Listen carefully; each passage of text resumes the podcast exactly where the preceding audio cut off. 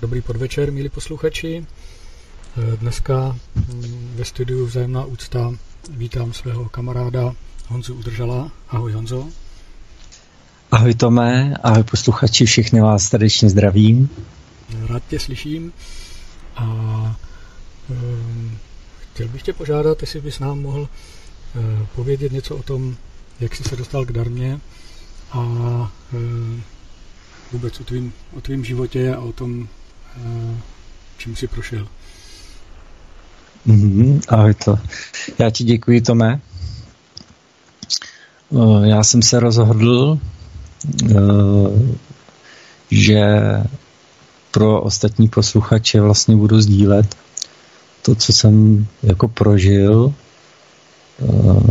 i když to nebylo jako jednoduché překonat strach, protože já jsem podléhal hodně méněcenosti a tak se odvíjelo i vše, všechno.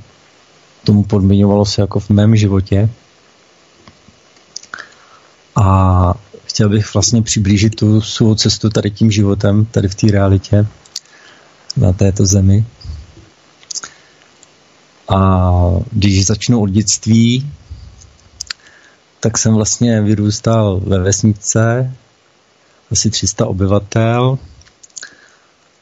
a vlastně měli jsme takové společné zemědělství,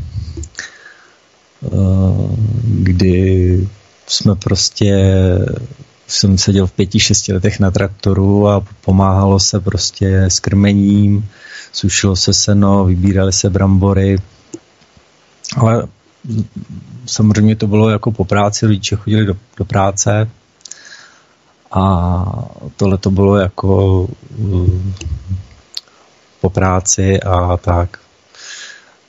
Pak jsme ještě doma měl, měli jako zahrádku, kde, se, kde to bylo menší, kde jsme si pěstovali zeleninu a prostě takže, že takhle jsem, to je přibližně ten můj jako takový, že jsem jako z vesnice, že jsem si prošel tím letím. A vlastně když ten čas plynul, bylo mi zhruba 10 let a viděl jsem prostě rodiče, čemu se věnují, jak se k sobě chovají, tak ve mně vystaly otázky vlastně, proč já tady jsem, co tady dělám. A kdo bych, jako bych, co bych chtěl dělat nebo kým bych chtěl být. A přišlo mi tam, že bych chtěl jako pomáhat lidem. No a v, té době, teď už vím, co vím, že jo, ale v té době jsem jako nevěděl, ale teď člověk koukal na ten svět jako z toho pohledu toho dítěte, tak tam vidí třeba hasiči, že pomáhají lidem, nebo policisté, nebo doktoři, jo, tak uh, jsem si říkal, no já bych chtěl nějak pomáhat, ale teď ještě nevím. Tak uvidíme, co bude dál. No a jak čas plynul, tak jsem pak uh, vlastně jakoby ty, ty rodiče prostě mají vliv zás, zásadně na, na to, co, uh, co by jako měli ty děti dělat, nebo nějakou představu si člověk bere od těch rodičů. Můj táta byl uh, nástrojář a tak jsme se prostě, když jsem, mi bylo 15 a na střední školu, tak mě vzal prostě se podívat na, na, na své řemeslo, no, tak jsem se byl podívat a když jsme vyšli prostě z té fabriky, tak jsem tátovi řekl, ale to mi, to mi tam nějak divně smrdí. Takže já jsem uh, vlastně jakoby se rozhodl, že bych chtěl dělat nějakou práci nebo se věnovat uh, jako elektřině. Takže jsem šel studovat jako elektřinu, elektrotechniku A vlastně, když to vezmu s tím, co jsem jako chtěl pomáhat lidem, tak to, to jako odbočilo z té cesty. A člověk si prochází vlastně, přijde poprvé do práce a, a teď vlastně jsem viděl, vystřílel jsem různé práce, jak eh, lidé prostě se tam k sobě chovají. A mě ta elektrotechnika bavila, jako že jsem eh, se něco učil. Ze začátku tam třeba byl strach, aby to člověk jako splnil, aby vypadal dobře v toho šéfa, že aby měl tu výplatu, aby měl zajištěný prostě pro ten život ano, ano. nějaký základy a tohle. A, ale vždycky po nějaký době, když jsem se tam naučil a tak třeba buď to mi tam neštipoval ten kolektiv, jo, anebo tako, přišla tam taková, jako že dál nepostupuju, jako že je to furt stejný, furt se to jenom opakuje a nějak mě to jako vnitřně přestalo bavit, nenaplňovalo mě to Eh, až do jednoho dne, kdy jsem poznal kamaráda a on mi prostě jsme se seznamovali nějakou dobu, měli jsme podobné názory a on mi jednoho dne prostě jsem byl u něj. Eh, on měl nějaký sen, že vybuduje takový pozemeček Eh, bude tam mít jako studnu, bude si tam pěstovat pro, sebe potře- pro své potřeby.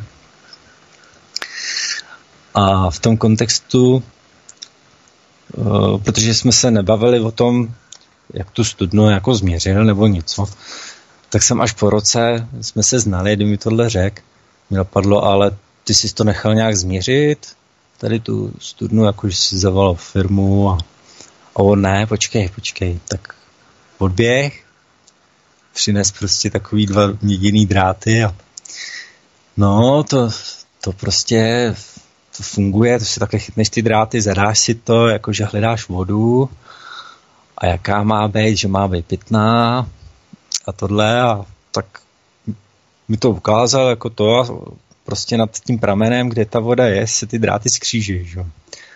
A já, a já jsem na ně koukal, říkám, v duchu jsem si říkal, to si dělá srandu, ne, to si vymýšlí. Čáry a Čáry Máry prostě jako fuky, jo, a no a on, ne, ne, no prostě takhle normálně si to řekni v duchu, nebo to, že to bude fungovat.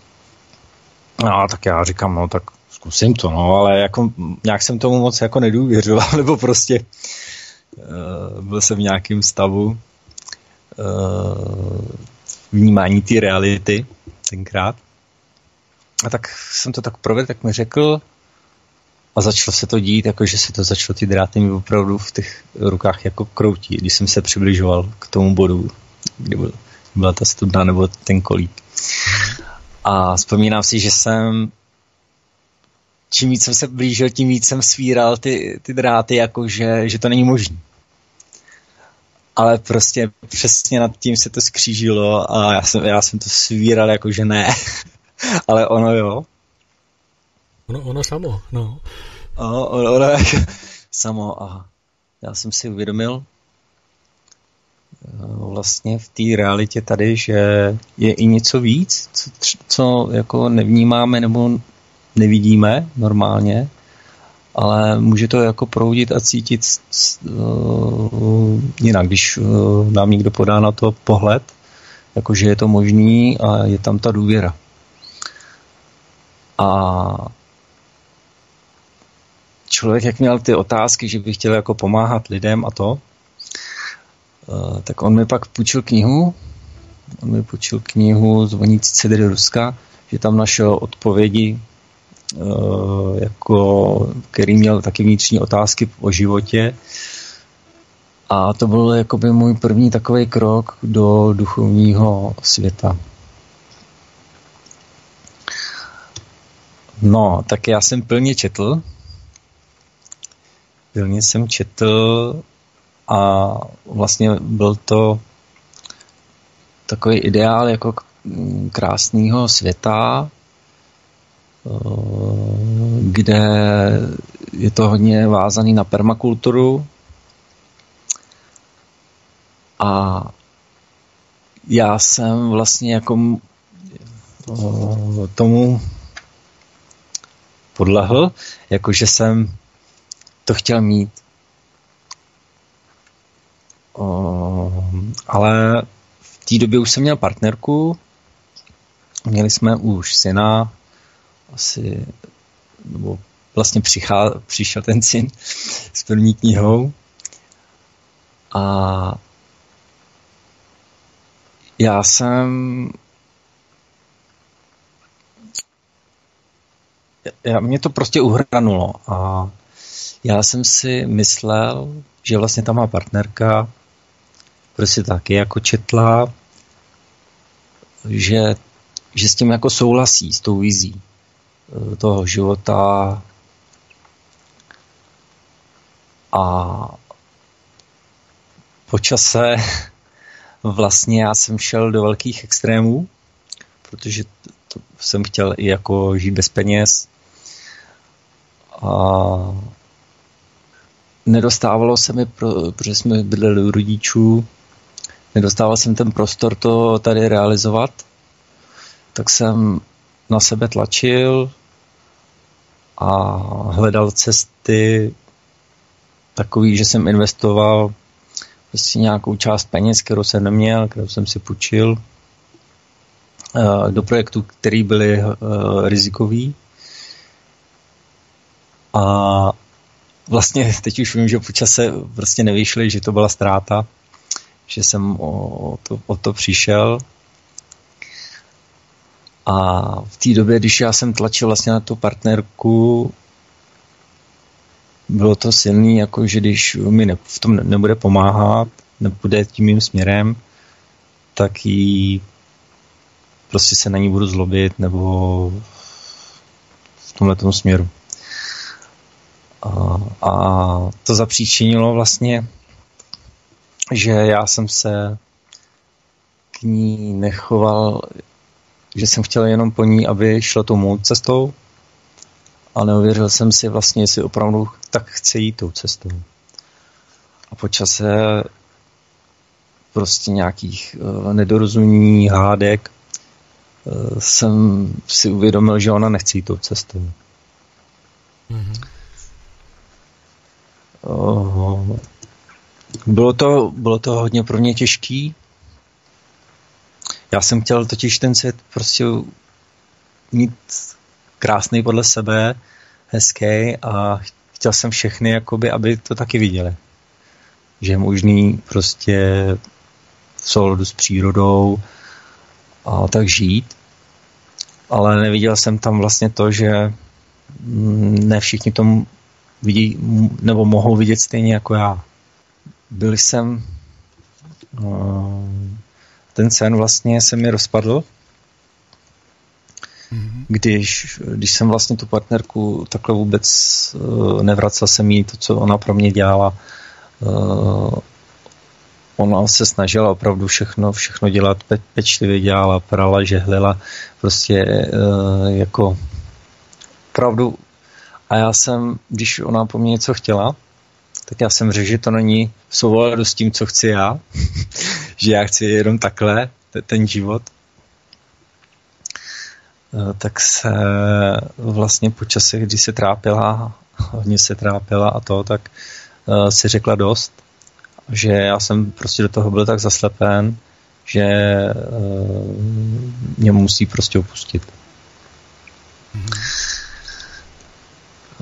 Takže pro mě to bylo velmi jako bolestivý, katarzní, protože eh,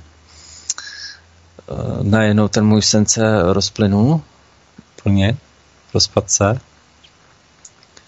a že už si to nebudu moc jako splnit, že už ty možnosti nejsou. Ale je zajímavý, že to mělo i pozitivní, pozitivní směr.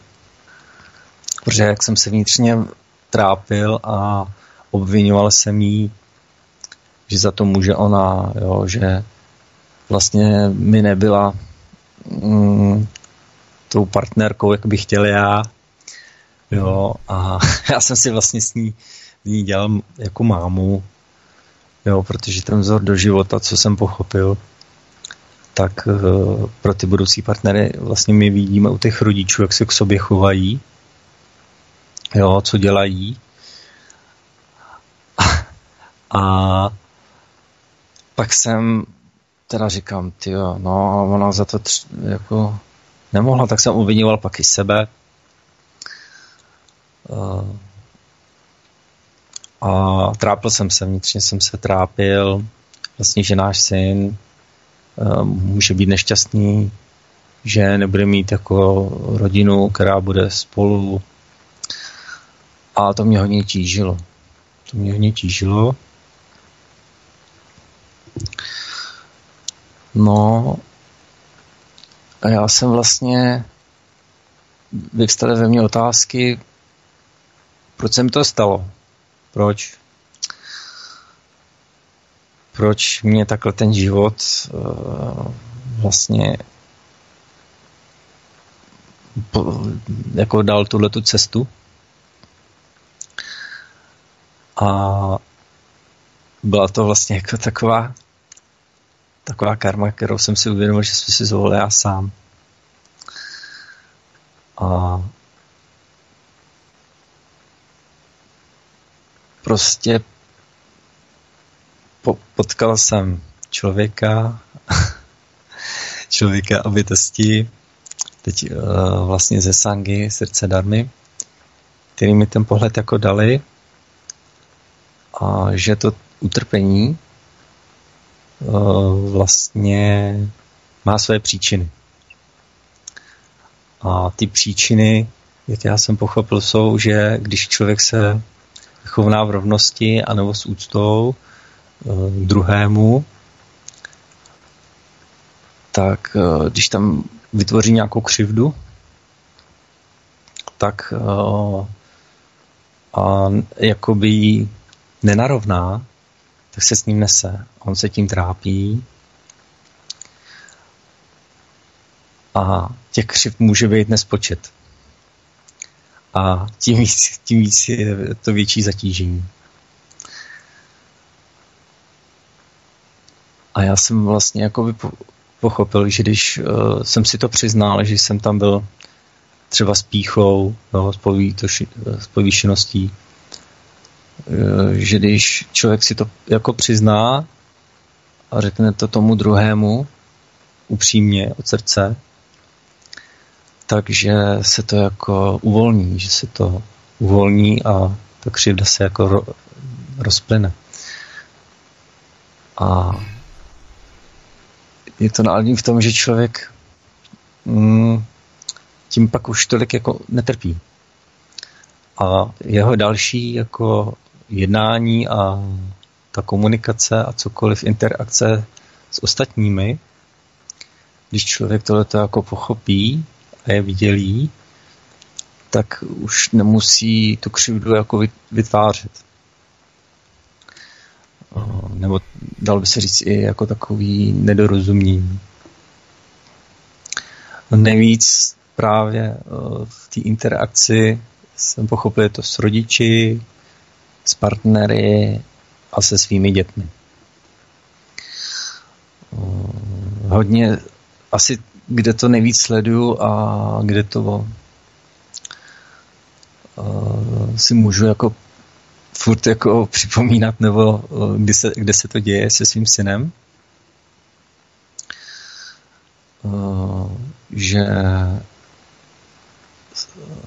jsem se na syna zlobil, že není tak už jako tak dobrý jako já.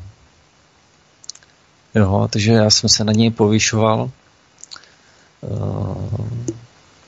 prostě něco jsme dělali a on to udělal špatně a jsem ho prostě jsem na něj zvýšil prostě hlas, jakoby a viděl jsem, jak on, on ono to bolí. A následně já jsem zjišťoval, proč se to tak děje a vzpomněl jsem si na sebe, když jsem byl malý, eh, že mi to vlastně podobně předávala moje mamka. A v zápětí jsem si uvědomil, protože jsme probírali spoustu věcí, že on se k ní choval i takhle jako i její táta, jako můj děda. Uh, tak, takže vlastně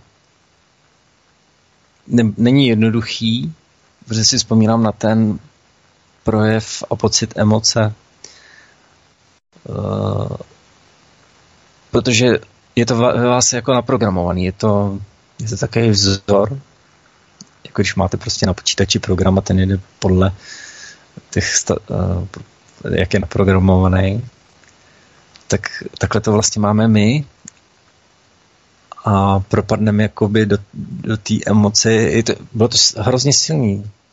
Takový, nedalo se to jako zastavit, ovládnout.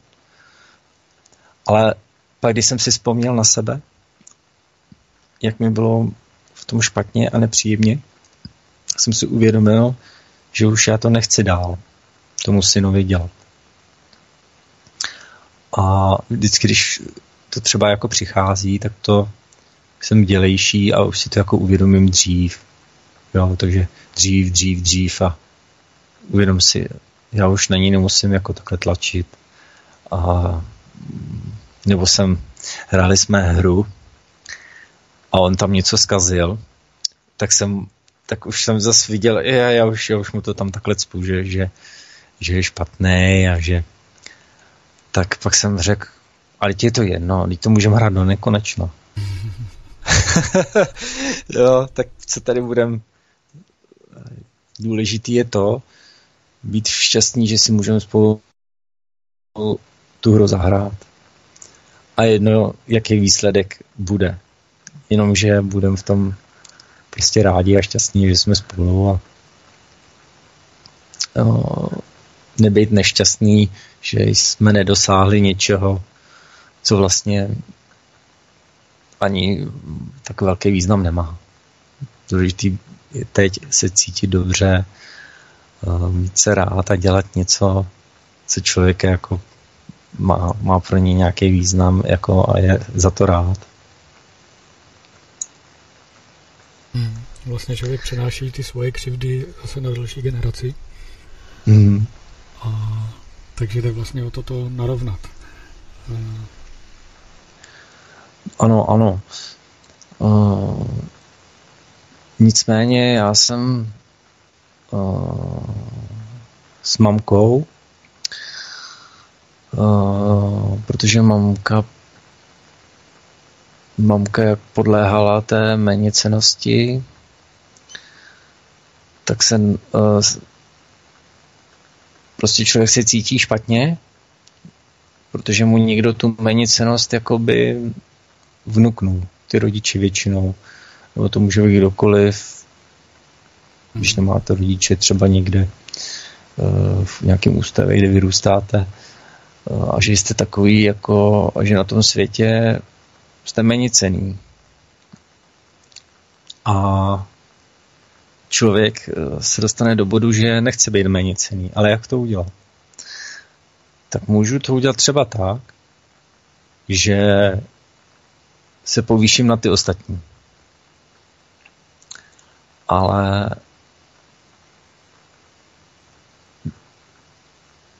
povýším se na ně, že je ponížím. Mm-hmm. Jo, takže když si vzpomenu, tak mám, no, maminka to dělala prostě, že se nás rozlobila, že ještě něco není hotový, že už to mohlo být dávno hotový a že by to takhle bylo lepší, ale s takovou emocí a bych to popsal. Pomoz mi trochu. no, no, no, přemýšlím o tom, že ona to vlastně eh, tu, eh, to, co jí se dělo, tak to vlastně poslala dál. Ano, ano. Ano, ano. A teď vlastně, protože to bylo jako takový, takový jakoby, já jsem to bral jako takovou, takový útok, takový jste neschopní. Mm-hmm.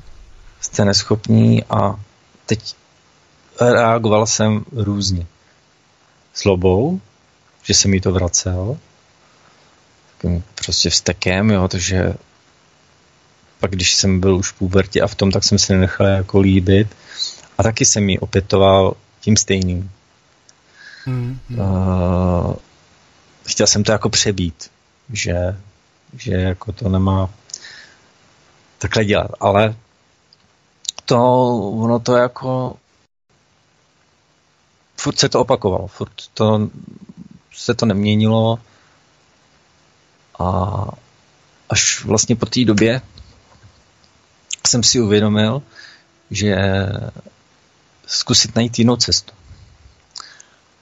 A byla to taková cesta, jako že jsem mi objal a řekl, ale mami, ty tady teď chceš uh, nám, ty nás tady teď jako se nad, se, nad nás povyšuješ a chci se cítit líp, jakože tady jsi někdo lepší nebo to, ale ty si neumíš říct jenom o pomoc. Uh, řekni to prostě, já potřebuji teď tohle pomoc, já si nejsem jistá, nebo bojím se, že to nezvládnu. Jo.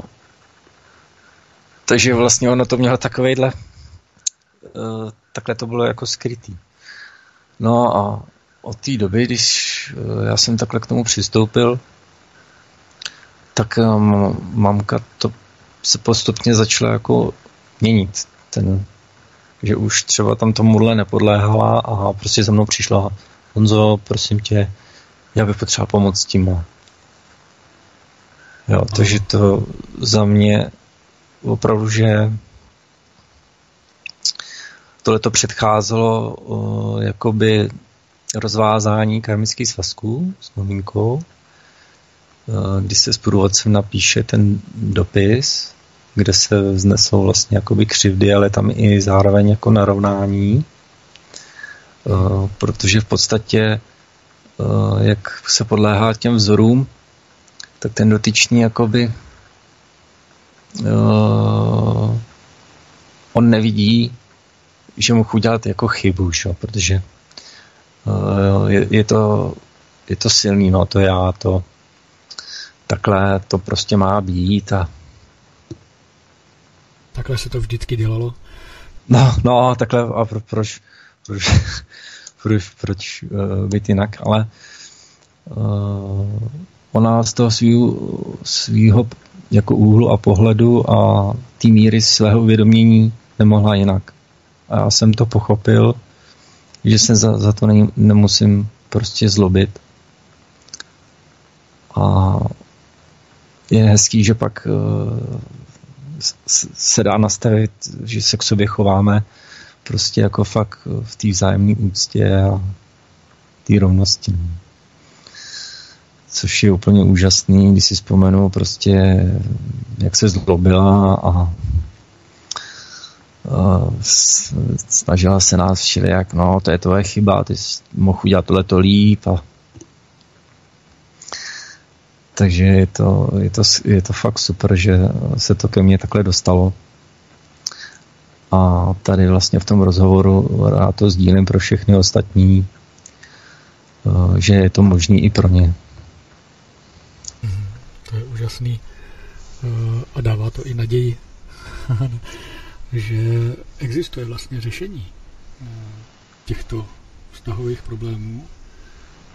A zároveň mě k tomu ještě napadá, že eh, ono to samozřejmě má jakýsi stupně vývoje, tady ta, ta změna, takže je potřeba i počítat s tím, že, že ten člověk nebo oba dva se můžou v úvozovkách zapomenout, být chvíli v té nevědomosti a zase sit do těch eh, původních vzorců a, a pak ten druhý jim to právě může lásky plně připomenout. Ano, ano, přesně tak. Eh, když jsem poprvé potkal, eh, dal by se říct Buduhu, eh, tak to, co bylo zmíněno na rozpravě, jak jsem měl ty vnitřní otázky, jsem se trápil, tak mi bylo prostě něco řečeno, odpovězeno a já jsem v tom uviděl, že na tom něco může být. Samozřejmě jsem si nebyl jistý, ale začalo mě to zajímat. A tak jsem prostě šel na internet, na Wikipedii a co je to darma, začal jsem si zjišťovat, co je darma, co je karma, jo, a vlastně postupně jsem řík, eh, se začal třeba vracet zpětně do, do situací, které byly eh, vlastně jako bolestivý, nejen pro mě, ale pro, jak třeba pro partnerku, tak pro rodiče, pro syna. A hledal jsem tam, jak jsem jednal já hlavně. Jestli, jak, jak to bylo. A většinou to vlastně bylo uh, v té povýšenosti, v té píše. A vlastně jsem tím, že jsem si to přiznal, uh, že jsem to tam takhle měl, tak jsem pochopil, že to vlastně už nemusím dělat, eh, jako by v další, jak bych to řekl, v dalším jednání s kýmkoliv. Mm-hmm. A můžu prostě jako tam pro něj být, že ten motiv, co já jsem měl předtím, eh, že můžu spatřit u něho ten motiv, tu příčinu, třeba proč on trpí, protože jsem si sám něc, něčím prošel. A vlastně, když se vrátím k tomu bodu, že bych pomáhal lidem, mm-hmm. tak je tam tohleto, že bych pomo- pomohl jako lidem, eh, že se trápí vlastně z těch příčin, eh, aby oni to mohli taky jako Eh, vidět, porozumět tomu a jít tou cestou, která je nenásilná, jo, eh, která jim pomůže od toho trpení, té nespokojenosti. A... Tohle mi přijde úžasný právě to, že jsi nezůstal jenom u toho, že ty si poznal eh, tu pravou povahu věcí, ale a že, a že si to předával lidem okolo sebe, nebo začal předávat, ale že si ještě šel sám jakoby zpětně eh, do svého svědomí, do své historie a začal si narovnávat i zpětně, což ne každý ho napadne. Mm-hmm. Ano, ano. Uh, člověk uh, hodně má jako strach, třeba aby něco neudělal špatně. A já jsem zjistil, že pokud člověk si není jistý, jistý jako tou pravdou, um, tak je v tom jako nejistý. Mm. Uh, takže uh, já jsem to poznání Budhy vlastně já jsem tomu porozuměl kvůli tomu, že jsem tak uh, prostě trpěl a v, tom se, uh, v tomto poznání je, že přichází budu ho uh, skrze utrpení. A já jsem to utrpení u sebe opravdu viděl, protože já jsem si v hluboko srdci říkal, ale já nejsem špatný člověk. Proč jsem dělal? Proč jsem se takto choval? Jo, takže ty, ty, ty mý otázky a všechno, co mě vnitřně trápilo, tak uh, jsem pochopil skrz to poznání Budhy. Mm, čili a já si... si nalezl sám sebe. Dá se Aha. Takže já si to nesmírně vážím a pochopil jsem, že abych mohl pomáhat ostatním, tak to takhle pro ně mohu jako být a sdílet to, předávat to dál pro ty ostatní. Protože stejně jako pro mě, když to bylo možné pro mě, že jsem tomu porozuměl a pochopil jsem to, tak to může být i pro kohokoliv jiného. Mm-hmm. Ještě, ještě mě napadlo, když si vzpomínám, když člověk třeba byl nepravdivý, tak uh, když jsem třeba něčem, ale jako sám sobě, ale i někomu jinému, ať to bylo v práci, nebo v rodině, nebo s kýmkoliv jiným, tak jsem zjistil, že člověk se snažil eh, skrýt to, eh, že je špatný, že, mm, že mohu udělat nějakou chybu. Nechtěl jsem si to jako přiznat. Ale v tom je vlastně návaznost jako té karmy, že se to opakuje. A ta, ta příčina vlastně nebo to poukazuje na to, eh, že bych měl, eh, že bych měl to buď to napravit a jít to cestou jako pravdivosti, že, že to přiznám. A vlastně si to neponesu. Hmm. Čili jo. přiznat chybu, čímž ona přestane být chybou přestane být chybou a ve výsledku je to prostě jednodušší, protože může se stát spoustu věcí, že můj šéf, tamhle, kdokoliv, vlastně on na tu pravdu stejně přijde. Ono to prostě tak vyplyne a on vás mm-hmm. uvidí, aha, on, on mi lže. On mi lže a on, on se prostě a když on zase bude mít tenhle ten větší mod, jako pohled už toho třeba bude, když to řeknu, tak už tam mi to třeba nebude vytýkat, nebo prostě zlobit se na mě, ale už může mít třeba naproti a aha, tak on vyrůstal takhle, takhle měl tenhle ten život, tohleto dětství. A, ale já ho v tom nemůžu nechat nemůžu ho nechat takhle být ne, jako nepravdivý, aby jako byl... omlouvat v podstatě, on je no, on za to nemůže. No, no, no, protože to by to by pro tam, on by bych tomu jako furt podléhal a nešel uh, furt by se mi to vracela ta, ta, ta, ta příčina a ta karma a to, takže mu to podat a podat mu to jako v tom obětí. Teď si to prostě udělal takhle, takhle a je to nešpatné, ale není to jako důstojné v tom, že když to uděláš jinak, když to zkusíš jiným způsobem, tak uh, nevznikne, nevznikne tam ten strach. Strach z toho, že neuspěješ nebo že bude špatný. Mm-hmm. Čili ne, nevyužít té příležitosti a, a vrátit mu to jako smeč eh, a vlastně ho utlouct argumentama, ale být tam pro něj. Tak. Mm-hmm. Pře- přesně tak. To už znamená poměrně velkou kontrolu sám nad sebou. No? Ano, ano. No, já jsem z těch různých jako pracích mohlo vidět, eh, jak eh, tam moc, eh, jak záleží jak v které firmě, kde tohleto moc jako nefunguje.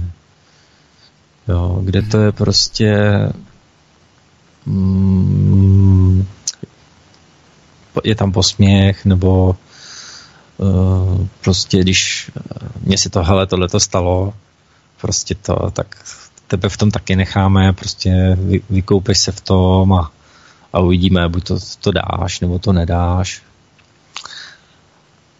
A teď vlastně člověk se tam jako necítí dobře, protože je to takový jako predátorský, to takový jako těžký, jo. Je to Ale... v podstatě projev návyku, mě tohle dělali taky, tak Mm-hmm. Ty se s tím musíš poradit. Tak, tak. Není tam soucit. Není tam vůbec soucit. A já už teď e, nyní taky vím, že e, že to jde i jinak, že když, máme, když je struktura firmy a ten majitel prostě bude e, mít to z toho ducha, to poznání, tak on tam bude mít kolem sebe lidi, kteří to budou mít podobně, obdobně. A nebo kteří se tam vlastně jdou učit do toho prostředí. Ano, ano, ano. A já si toho moc vážím, že i mně se naskytla možnost být v takové firmě, protože jsem do této kolik mi je 630, do téhle doby se nesetkal vlastně s, tak, s takovou firmou, kde by ty vzájemné vztahy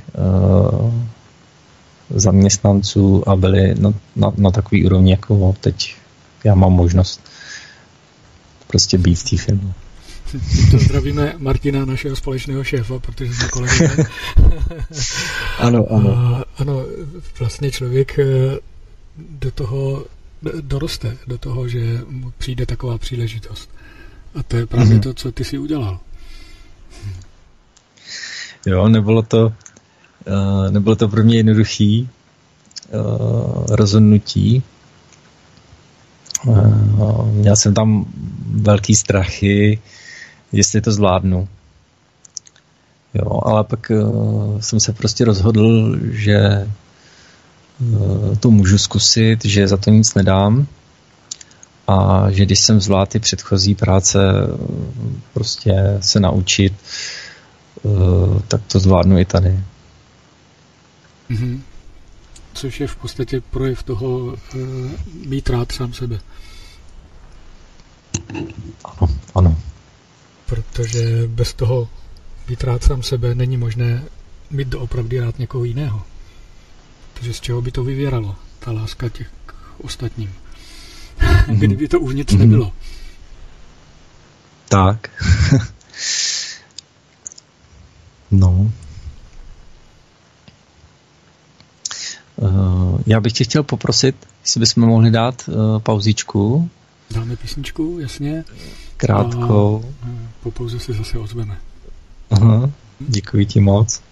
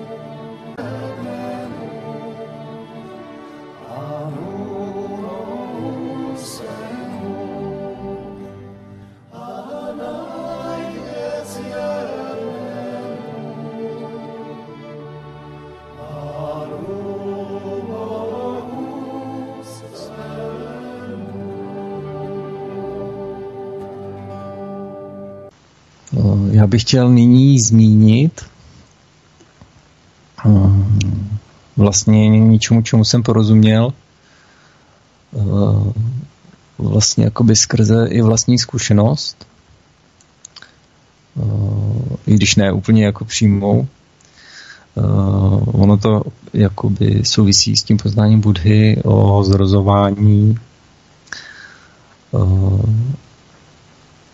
a já si vzpomínám, když babička odcházela tady z toho světa, tak jsem si uvědomil, jak moc trpěla.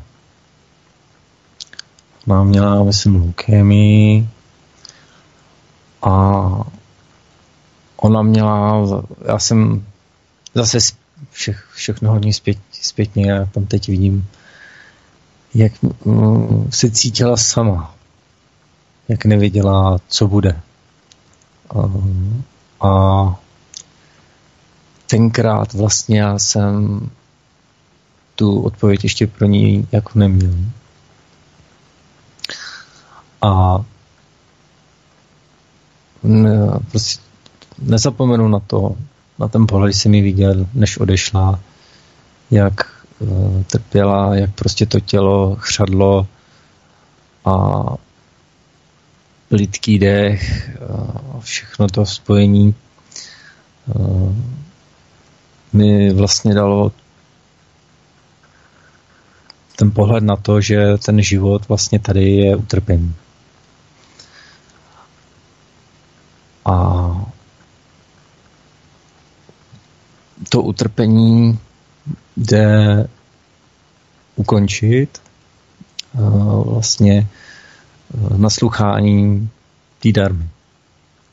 O, o tom, o čem vlastně hovoří Buddha. Tam porozuměl jsem tomu, že když po odchodu z tohoto života se sem opakovaně vracíme na zem a znovu zrozujeme se, tak e, toto každé jediné znovu zrození v sobě současně také zahrnuje opětovné znovu stárnutí, znovu nemoce, znovu smrt, ale také opětovné spojení se vším tím, co je nám nemilé, či milé a rozloučení s ním. A také opětovné spojení s tím, co je nám nemilé a rozloučení s tím. Dále jsem porozuměl tomu, že z jedné příčiny tohoto jediného znovuzrození povstávají všechny ostatní následky toho, co se nám líbí a nebo nelíbí. A já jsem porozuměl tomu, že tuto příčinu opakovat již nemusím. A porozuměl jsem také tomu, že každý, kdo tomu taky jako já porozumí, ji také už opakovat nemusí.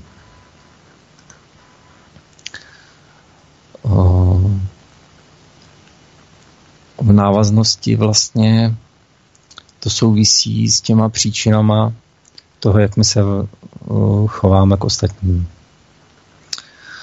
Uh, že se k ním chováme prostě nerovně, nečestně a tak tam vznikne ta křivda a tak křivda tam je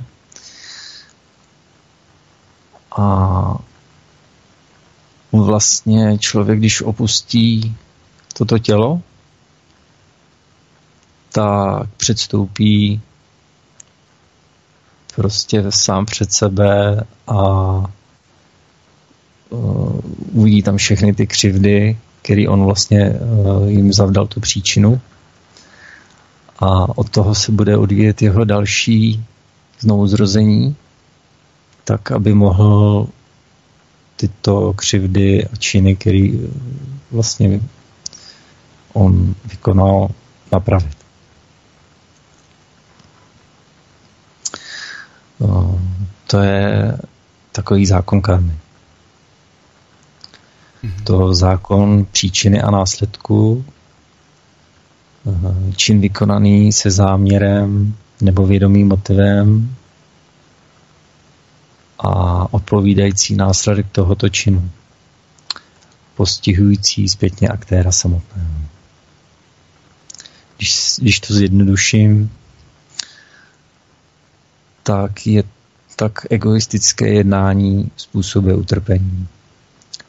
Zatímco nesobecké jednání přináší štěstí. Děkuji, to si řekl moc krásně.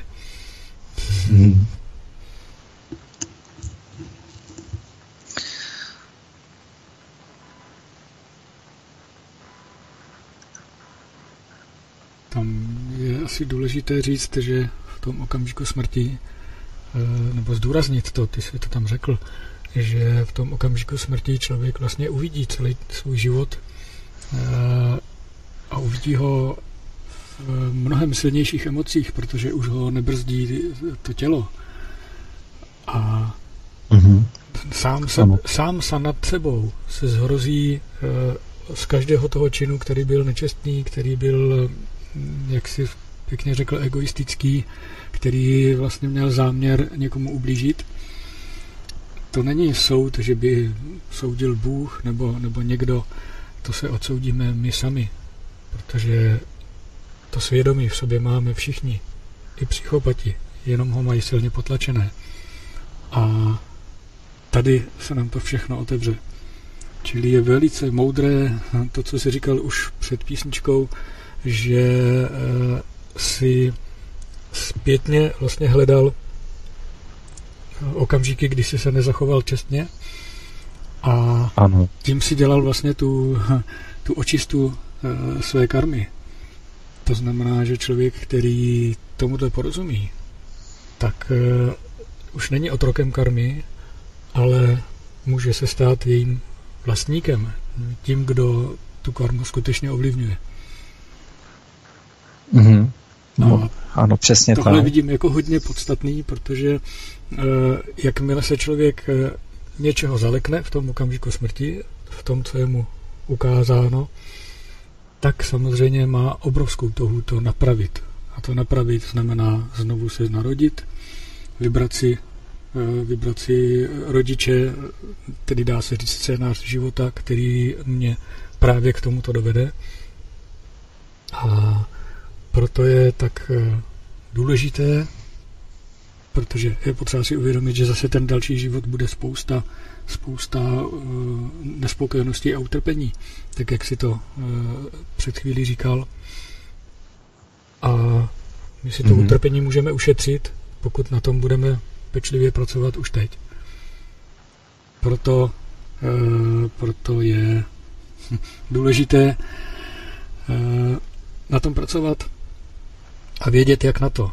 A tohle to vlastně popsal náš velmi dobrý kamarád Lumír Láska v knize, která se jmenuje Maitra Buddha Sutra a neb prázdnota Matka dědiců nesmrtelnosti. A v této knize je velmi podrobně a slovy, slovy moderního člověka popsáno, jakým způsobem eh, tohoto dosáhnout. Takže rovnou řeknu, kdo koho ta kniha zajímá, taky najdete buď to na e-shopu homeharmony.cz anebo na kamenývesmír.cz. Na obou těch portálech je můžete koupit a hm, uskutečnit své vlastní osvícení ještě v tomto životě. Moc děkuji Tomáši. Krásně si to řekl. Když na to navážu, tak jsem si vzpomněl, jak jsem měnil ty práce a snažil jsem se prostě, jo, aby, abych vlastně by byl se mnou zaměstnavatel spokojený a někdy to bylo až prostě moc, jo, někdy ty požadavky byly moc velký a já jsem nedokázal uh, říct ne. Mm-hmm. Paradoxně, a... čím více člověk snaží, tím víc eh, se dostává do nedostojné pozice. A ten nevědomý eh, šéf, pokud je nevědomý, tak eh, nemůže jinak, než že toho zneužije. To je Přesně zákonitost toho, že právě si tu situaci neuvědomuje čistě. Pře, přesně tak.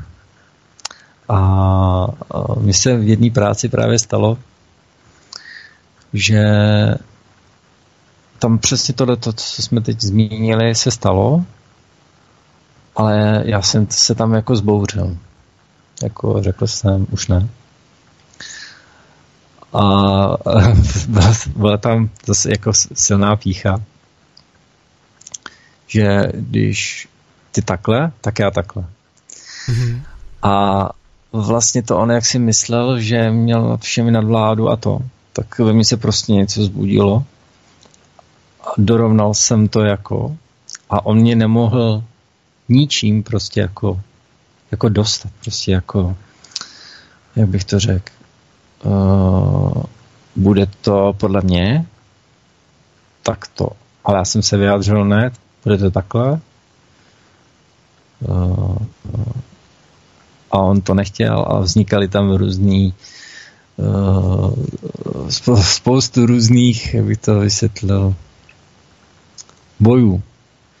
Bojů i podmíněnosti s, kolegy, s kolegama a tyhle ty věci, ale já jsem si prostě dal odhodlání, že odejdu takto a tak jsem odešel a on ustoupil.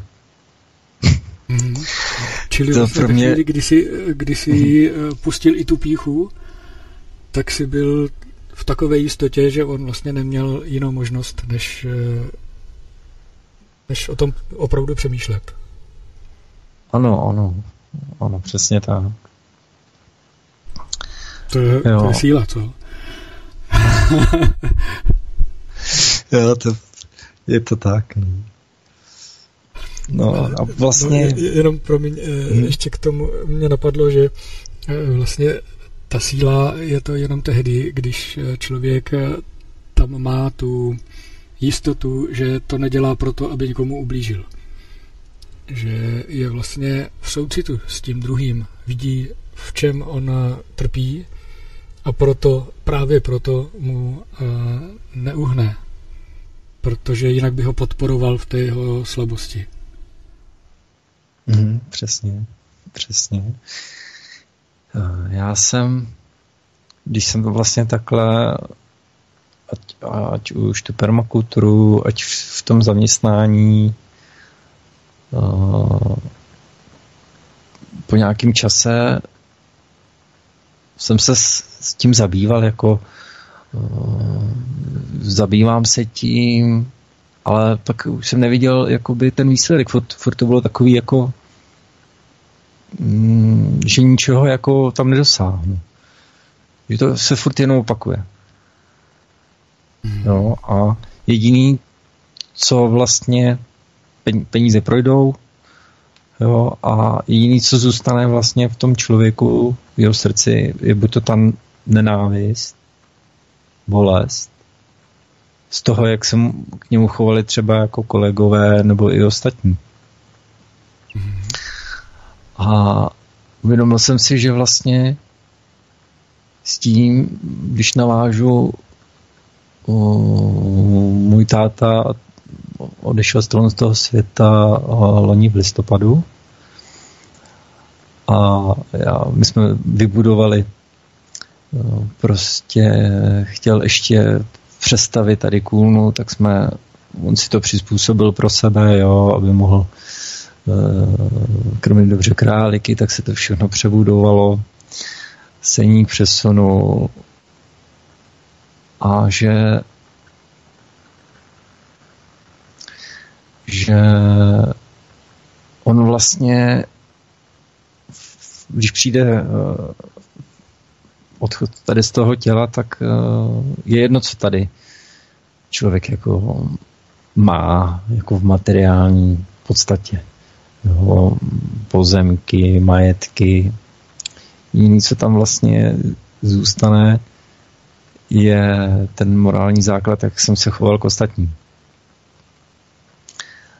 A já si uh, vzpomínám, když jsem táto, tátovi předal dopis, protože on, když navážu ten náš vztah, tak on podléhal jako mamce s tím, aby s ní byl za dobře, tak on se v určitých situacích, kdy mamka se ke mně chovala jako nerovně, tak on se, se nepostavil za mě, ale k ní. Tak, mm-hmm. uh, takže vlastně mm, prostě takhle se to stalo a já jsem neměl tu oporu, ale teď jako odešel a to, tak jsem si uvědomil, že on ve svém dětství vlastně neměl vzor toho otce, toho, toho zastánce. Uh, jo, takže, protože neměl otce jako nikdy pevnýho, vlastně babička, jeho maminka byla chvíli s někým, pak zase tamhle chvíli s někým. A on vlastně tam toho otce jakoby neměl a tak nebylo to tam jako přesný, jinak byl pro mě jako velmi dobrý táta. Ale v tomto směru on podlehl té mamce. V tom byla jako mamka silná. A on jí, mm-hmm. aby, aby měl já to pro tebe udělám tohle, tohle, tak jí jako, jako v tomhle tom směru nepřekážel a věděl, že zase od mamky bude mít prostě tohle a tohle, tohle. Jak to v, prostě v tom běžně životě chodí. Ten že obchodní vztah. V obchodní vztah já peru, dělám tohle a já dělám zase ty mužské práce, no, peníze, tyhle ty věci. A já jsem si uvědomil, že táta byl vysoce inteligentní a chytrý a že on vlastně jak zase třeba neměl toho tátu, tak on si musel na ty, v tom životě poradit si s různýma věcmi. Uh, vyprávěl různý, různý příběhy, jako lovili dřevo z jezu, jo, a všechny možné prostě tyhle ty věci, tak uh, on to měl i zažitý jako ze, ze zkušeností. Jo, to, takže on byl vysoce jako inteligentní a chytrý. A já, já jsem ho, bylo zajímavé, že do určité doby já jsem ho tak nebral. Já jsem ho nebral tak asi do mých 15 let, 16 jsem si myslel, že není tak chytrý, není tak, protože uh, ono to, on je jenom nástrojář. Jo, nebo něco takového. A já pak, se tady usmívám, protože já jsem trochu z oboru taky. Eh, prodával jsem kdysi obráběcí stroje do nástrojáren a vím, že to je naopak špička ve strojařině. Jo? Takže jak to dítě vlastně v té své zase neskušenosti dokáže tu situaci úplně obrátit. No, no. A pak, když jsem viděl, jako co dělá, že jsem se byl u něj podívat jako v práci a on vlastně měl mašinu, která měla počítač a musela tam zadávat tyhle, tyhle souřadnice, tyhle, tyhle. Tak jsem si uvědomil, tyjo, tak on umí s těma jako počítačem vytváří programy a, ta, a tak ono to asi nebude tak, jak si já myslím, nebo do teďka jsem si tenkrát jako myslel, že je, to, že prostě ne je hloupý, ale je někde. Jo. A uh, vlastně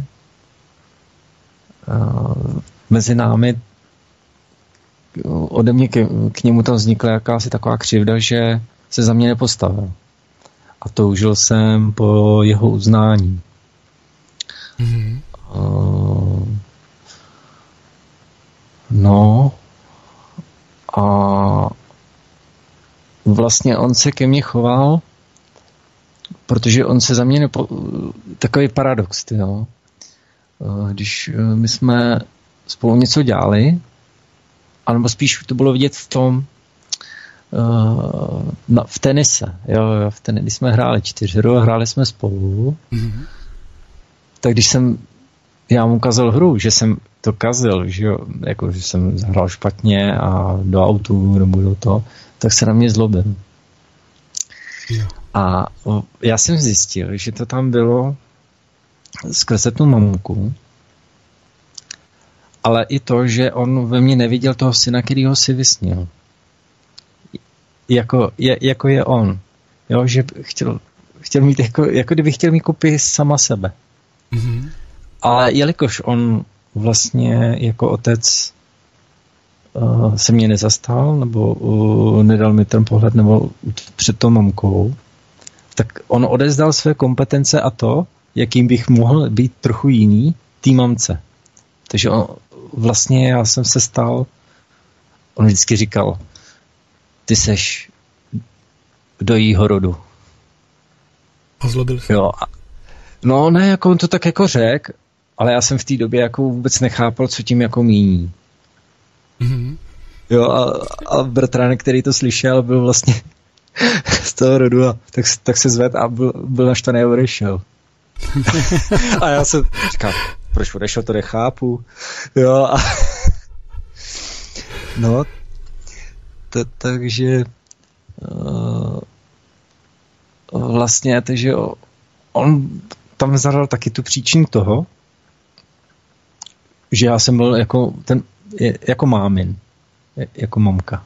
A bral mě, bral mě nějak jako taky trošku pohrdavě, jako, že jsem jako máma, protože mamku neměl rád za to, že se k němu chová jako s těma hysterickýma záchvatama a to. A on nebyl, nerad to řešil. Nerad se tomu jako postavoval čelem a utíkal předtím. Jo, utek, eh, prostě utek předtím. Mm-hmm. No a já jsem v zápětí no, od toho zjistil, že jsem taky v tom mém partnerském vztahu předtím, před tou odpovědností uh, utíkal. Jo, pro mě bylo taky velmi náročný nebo těžký a bolavý prostě zjištění, uh, že jsem to tam takhle měl. Ono je docela náročný pro, pro nás lidi uh, vlastně uh, hovořit spolu v úctě, vycházet si vstříc. My pořád máme pocit, že z toho vždycky musíme něco získat. Mm-hmm. Je to těžký to překonat vlastně, to, že nemusím nic získat, že nejvíc získá, získám tím, když nejdřív dám. Ano. Hmm, paradox. A ještě ve spojení s tím tátem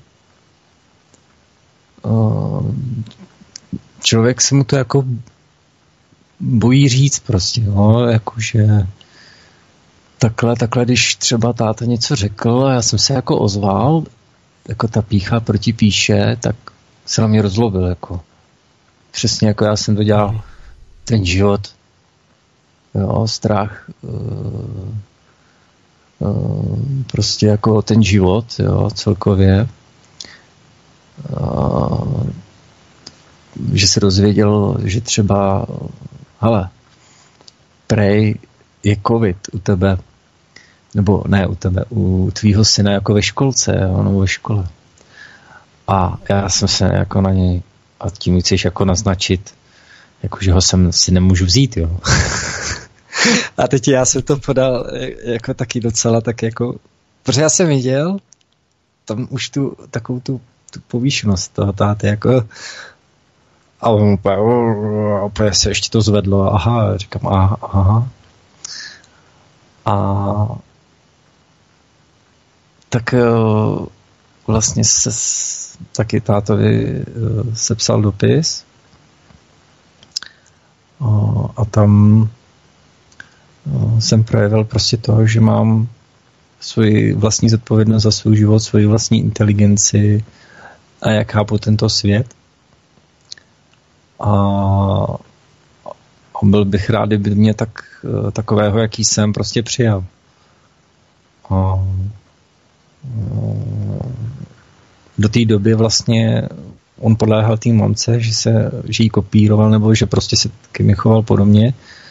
A jak jsem mu dal te, ten dopis, tak uh, to mělo neskutečný jako dosah a rozsah v tom, že on mě tak přijal. A pak já po nějaký době jsem si, že on přijal i sám sebe, jsem si to uvědomil. A všechno, co bylo předtím, si vzpomenu. A ten rozdíl před tím přidaní toho dopisu a toho následujícího, jak jsme se za, začali k sobě chovat. Prostě on se mi podělal jenom do očí. A úplně e, jako kdyby prostě mě to přijal a uznal a začal se ke mně chovat jako rovnoceně. Mm-hmm. A vlastně necelý rok, než odešel tady z toho světa, tak já jsem zase zpětně si ty situace a cokoliv jsme eh, budovali, přestavovali tu kůlnu nebo dělali na baráku nebo cokoliv, tak jsem mohl vidět, jak, eh, jak, jaký se stal mezi náma rozdíl v tom, jak se k sobě chováme. A když přijde třeba mamka, mm-hmm. jak tam začne uplatňovat tu povýšenost a takhle a takhle a takhle Jo, a my, a my jsme už pak jenom, když mamka odešla, tak se státe na sebe po, podívali jako že víme jako, jo, že už si toho jsme vědomi. A... Takže vy dva už jste spolu byli v rovnosti, ale a... vlastně s mámou to nešlo. S mámou to nešlo, no, přesně tak. Hmm. A třeba dám ještě příklad. Pár dnů předtím, než právě odešel, tak uh, jsem za tátem přišel, že jsem chtěl taky něco jako udělat, protože on dělal nějakou opravu omítek nebo něco takového ve sklepě, tak jako, že bych mohl jako něco koupit, takže bychom to mohli ještě udělat druhý den a, a on se na mě podíval a řekl, to už by bylo na mě moc. A já jsem na něj prostě taky tak se podíval a říkám, jo, tak to máš pravdu, no, tak nebudu tě tady prostě jako, aby, aby si cítil špatně, zatěžovat prostě ničím. Takhle jsem si to úplně jako uvědomil. Teď to můžu dělat kdykoliv jindy. Krásný. No, abychom mohli ještě víc rozvíst eh, ty karmické svazky, protože jsme se jich párkrát dotkli. Mm-hmm. Zkusil bys vysvětlit eh, vlastně, o co, o co jde? Ty karmické svazky jsou je to navázání té karmy, jakoby v tom, že s, narodím se v této rodině, která má určit, vlastně určitý tenhle ten, jak bych to řekl, styl uh, k jednání jako sám, jak sám se sebou, tak tomu partnerovi, protože jim to někdo předal. A to dítě vlastně to při, při, jakoby přijme, protože ty rodiče to do něj prostě narvou, když to řeknu takhle. No, no vlastně protože nemá, jsou... jako malé dítě nemá ani eh, fotku tinut, by se to učilo. No, přesně. A ono, ty rodiče jsou prostě silnější, jak fyzicky, tak prostě i, jakkoliv jinak, no. Že prostě a donucovacími prostředky, když nebudeš tohle to dělat, tak my tě prostě pošlem tamhle někam na inter nebo někam. Jo, takže je tam i třeba, tam může být vydírání. Mm-hmm. Já jsem to zažil se svým synem. Jo, když nebudeš takto, tak já tě příště nebudu chtít. A to ho úplně zlomilo. A já jsem pak zpětně úplně říkám, co jsem to vůbec jako vypustil z pusy, jo, že uh, a takže ta, ta příčina toho, že já si do, tady přijdu jako tohle dítě to prožít a budu tam mít zase ty vzory. a můžu se dostat do stavu, eh, že v mém dosahu bude probuzený Buddha a ten mi poskytne eh, vhled do pravé povahy reality, toho, proč mm, jsem se tady ocitl v této návazné karmické souvislosti.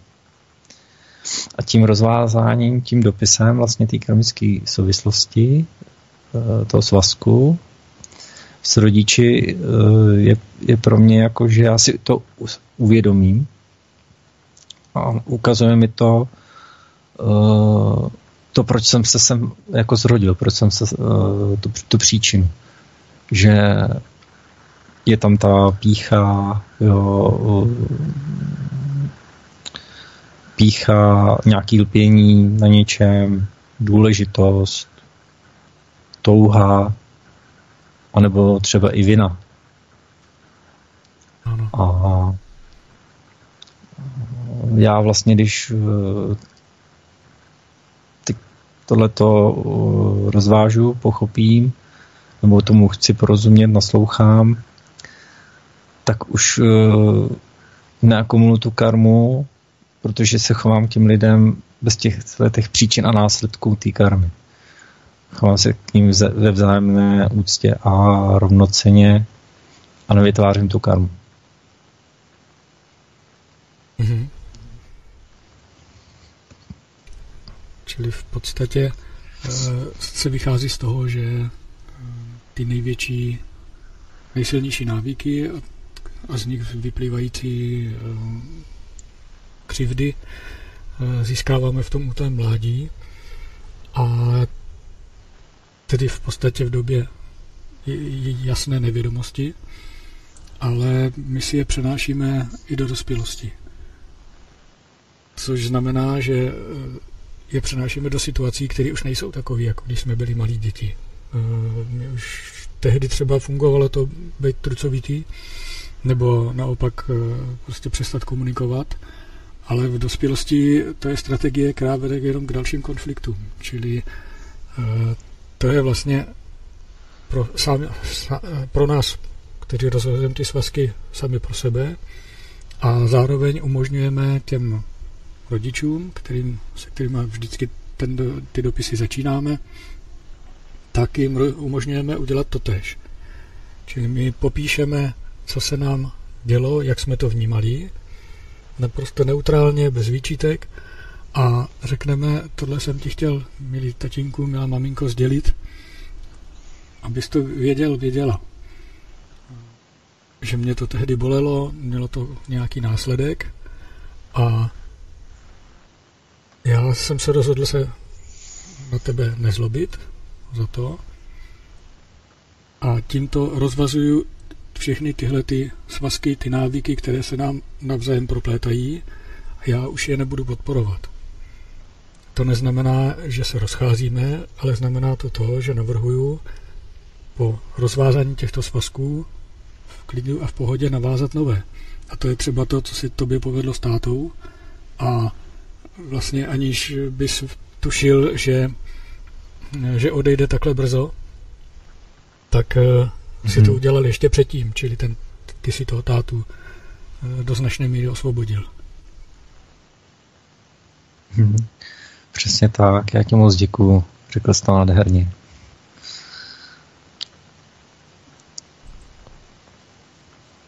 Na druhou stranu je potřeba říct i to, že eh, to napsání těch dopisů eh, není všechno, že je potřeba je těm rodičům odeslat. Což znamená, že oni se to dozvědí, bez toho by vlastně nebylo možné to, aby, eh, aby dostali to osvobození oni. A zároveň já jako ten, kdo to odesílá, musím překonat tu, tu bariéru toho, a co když jim ublížím, co když se budou zlobit, a přesto to odeslat a čelit tomu, co nastane a zároveň si uvědomit, že to je teprve začátek celého toho procesu eh, práce na sobě, protože teprve jsem objevil, co všechno eh, a začínám objevovat další detaily a jdu do hloubky. Takže eh, to rozvázání karmických svazků je velmi silný impuls. Je to obvykle velká úleva, ale je to začátek cesty. Ano, ano. E, přesně tak. E, já, když to ještě navážu na tu permakulturu, jak jsem byl v tom uhranutý, nebo prostě jsem na tom lpěl, mm-hmm. tak není, že se mi to jako rozpadlo s tím vztahem, ale ještě pak jsem tam měl, no, tak až mladý vyroste, nebudu muset platit alimenty a tohle, tak to budu žít, nebo prostě to. A stalo se mi právě to, to přes to poznání Budhy, jak jsem uznal to utrpení a pro ní znešenou pravdu, že prostě pak najednou taková jsem přišel domů a jsem se koukal jsem na tu zahradu a prostě úplně taková eh, ne, nechuť, eh, taková, jako, že je to bez podstaty, je to bez, je to mm-hmm. Prostě jenom sen, že když budu chtít, tak se tady můžu zrozit, zrodit, kolikrát budu chtít a prostě, že na tom nemusím pět, že to nemusím uchopovat, že to nemusím prostě na, znásilňovat tu realitu, někam tlačit. A vlastně tím sebe mm, dostávat do prostě do utrpení do nespokojenosti, že je tohle to ještě není, takhle to není a dát tomu takový volnější jako průběh. Mm-hmm.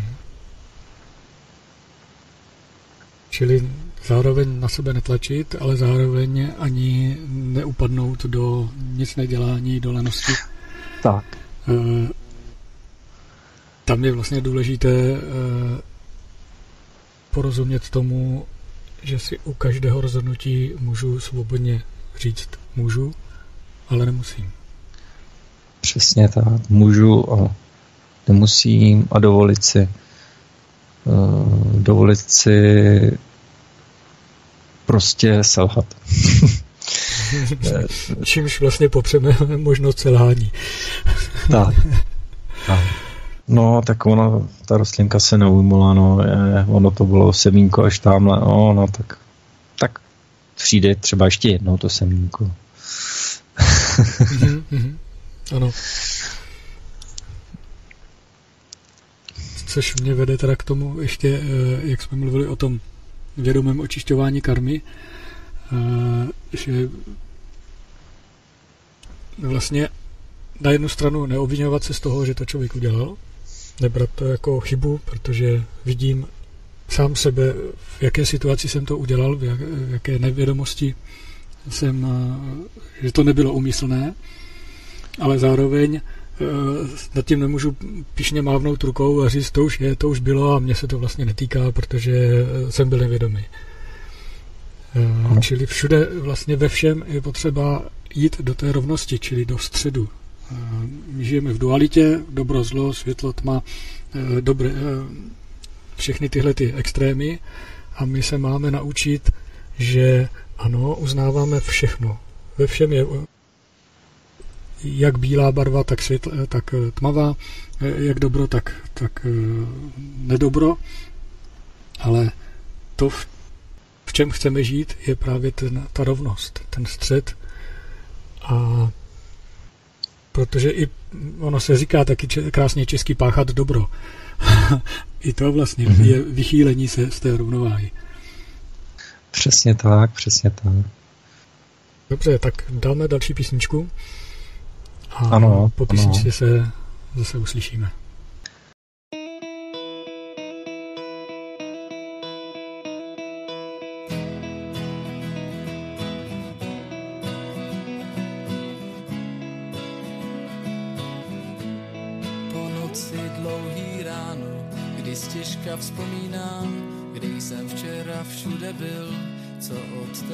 Čekat mám. V mobilu zprávy trochu nezřetelný, trochu rozmázaný a v kapse zbytky trávy. Včera jsi mě chtěla, dnes mi nemáš co říct. včera směla, dnes jen pohledů víc. Ve tvém srdci je z kamenů val, chceš mi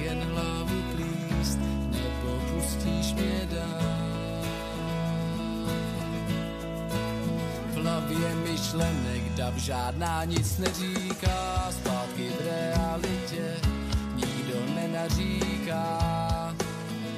Trochu unaven, zas probíjím se dnem, pro tebe není místo v něm, toho se dočkáš nad ránem. V srdci radost, v hlavě mráz, proč noci utíkáš, když ráno přijdeš zas, řekni, co z toho máš, život není náš, večer se na mě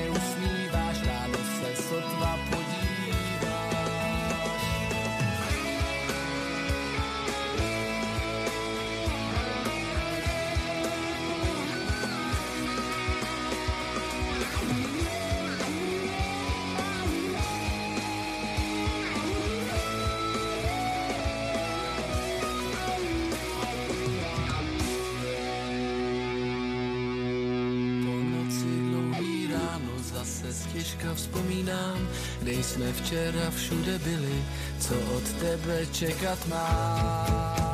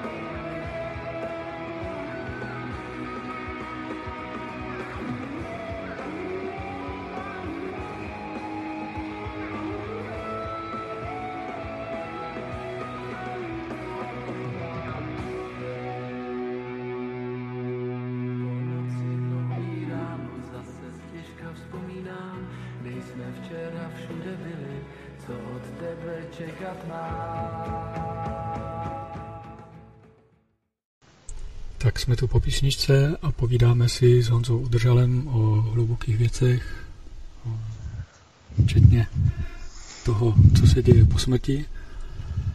Eh, Tak čím navážeme, Honzo? Jo, jo, já jsem si tady připravil uh, vlastně projev, uh, smuteční řeč, která, kterou jsem připravil pro, t- pro tátu. A, Ještě možná vysvětlí, eh, protože táta umřel náhle, čili jenom aby, aby posluchači eh, byli v obraze. Uh, ano, ano. Mm, Táta, mm, uh, on vlastně přišlo mi, že vytvořil na sebe jako velký tlak. Uh, on byl teda už a začal chodit do práce a chtěl si myslím jako mm, hrozně moc. On uh, rád jako chodil s kamarádem na ryby, a uh, chtěl prostě stihnout ještě před koncem sezóny na, na tři, na čtyři dny na jezeru, uh, aby si zachytali a vlastně předtím ještě byl v práci a byly tam nějaký prostě, uh, jak bych to řekl, měl tam jako hodně věcí, které chtěl zvládnout. A tak měl toho si myslím jako trochu víc. Bylo kolik 660. Ale zvlád to a odjeli. Odjeli. Já jsem odjel eh, taky služebně A stalo se to, že a, vlastně večer kolem půlnoci mi volal jeho kamarád a prostě boom, řekl mi to, že táta prostě se utopil. Mhm. Uh, to bylo, tyjo, nebylo to jednoduchý, uh, jo, protože mm, nejdřív jsem jako, ne, že by se jako nedělal srandu, ale uh, zněl opravdu vážně. Mhm. A pak se mi to prostě potvrdilo, když mi předal policistu a že to vyšetřují. No, tak uh, bylo to, nebylo to jednoduchý. Uh, mm, prostě jsem se eh, musel vrátit eh, a sdělit to mamce, byli jsme domluví se sestrou, Eh, prostě, že se tam sejdeme eh, a že ona přijede, ona přijela dřív a a sdělila jí to vlastně, no. A vlastně už tam mamka ze svého úhlu pohledu eh, jsem nacítil, že řekla, protože řekla, já jsem ho neuhlídala. Mhm. Jo, a to už tam znač, jako značí to tam takový to povýšení, no, že uh, já jsem jste pro mě byli jako ti menší a takhle to nějak jako brala nás oba dva. No. No nicméně um, bylo to náhlý, um, prostě byla to nějaká asi příhoda nebo nehoda, by to uklouzl, praštil se, byl tam takový sráz, nebo měl nějakou příhodu, ztratil vědomí a protože nevolal ani o pomoc, ten kamarád by ho jako určitě tam slyšel, Mhm. a zároveň pro toho kamaráda nebylo jednoduchý. Tam viděl, že ho má každý den před očima. Tak jsem mu prostě řekl, že nemohl jinak. On udělal prostě maximum, co mohlo a stejně by to jinak eh, nemohl ovlivnit, to, co se stalo. O, Že takhle prostě táta odešel. Mhm.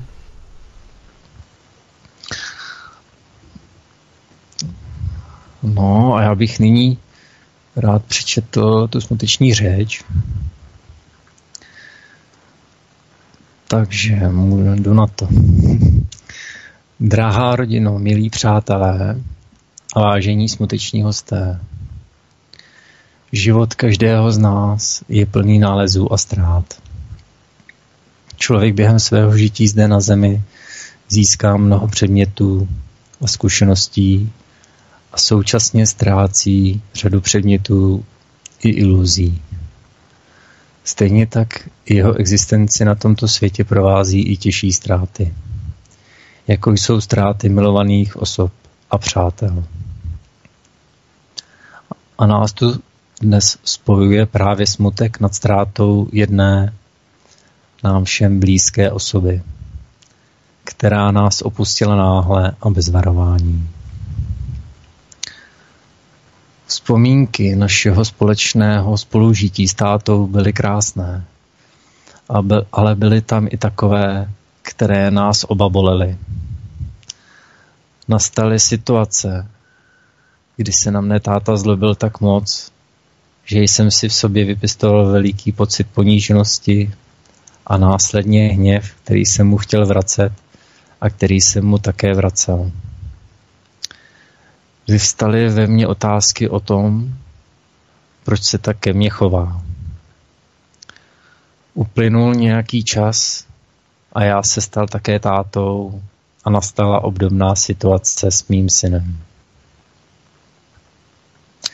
Syn nehnutě stál. Pozoroval mne a hluboce se mi díval do očí. Viděl jsem v nich, jak v něm vznikla ta samá bolavá křivda, tak jako ve mně v situacích s mým tátou. A já v jeho pohledu četl. Tati, vždyť já tě miluji jen pro ten fakt, že jsi můj táta.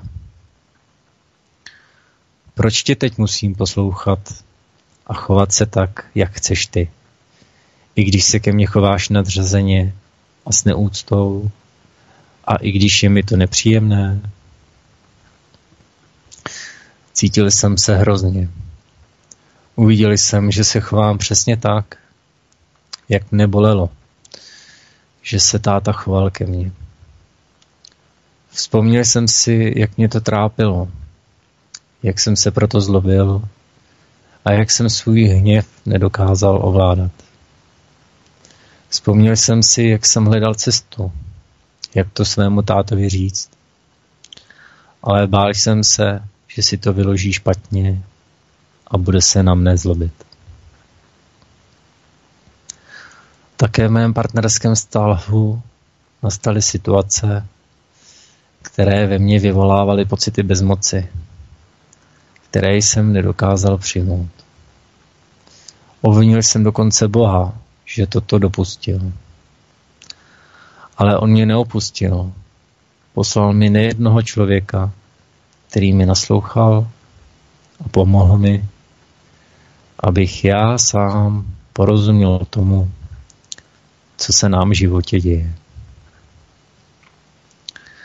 Totiž pokaždé, když se po odchodu z tohoto života opakovaně vracíme sem na zem, se znovu zrozujeme a toto každé jediné znovuzrození v sobě současně také zahrnuje opětovné znovu stárnutí, znovu nemoce, znovu smrt, ale také opětovné spojení se vším tím, co je nám milé a rozloučení s tím. A také opětovné spojení s tím, co je nám nemilé a rozloučení s tím. Porozuměl jsem tomu, že z jedné příčiny tohoto jediného znovuzrození povstávají všechny ostatní následky toho, co se nám líbí a nebo nelíbí. Porozuměl jsem tomu, že tu příčinu opakovat již nemusím. A porozuměl jsem také tomu, že každý, kdo tomu tak jako já porozumí, ji také již opakovat nemusí. Právě proto jsem měl takové štěstí, že jsem tátovi teprve nedávno napsal dopis a dovolil jsem si k němu svou křivdu projevit. Díky tomu se dostavilo porozumění a s ním přišla obrovská úleva. Konečně jsem se mohl přestat zabývat jenom svou vlastní bolestí a teprve tak jsem mohl spatřit tátu nezaujatě. Uviděl jsem, jak těžké a náročné dětství táta měl a čemu všemu on sám jako dítě čelil. Uviděl jsem, jak hlubokou bolest si v sobě nesl. Uviděl jsem ho ve stejné situaci jako sebe a svého syna. Jako malého kluka, který čelí té samé bolesti předávané z generaci na generaci a které jsme čelili i my. Porozuměl jsem tomu, že když se na mě táta zlobil, zlobil se na mě ve skutečnosti proto, že si sám před sebou nepřipadal v očích těch, kteří se předtím zlobili na něj lepší, než byl. Ne proto, že by mne nemiloval. Díky tomuto svému porozumění jsem svobodný od zloby, protože se nemusím zlobit ani na tátu, ani na svého syna.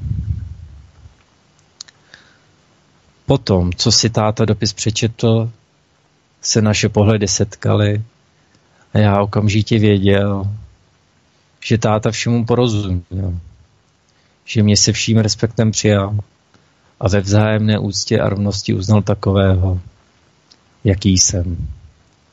Čímž ve skutečnosti přijal také sám sebe. Srdce nám oběma pookřála a jak křivda, tak tíha z té křivdy byla razem všechna pryč.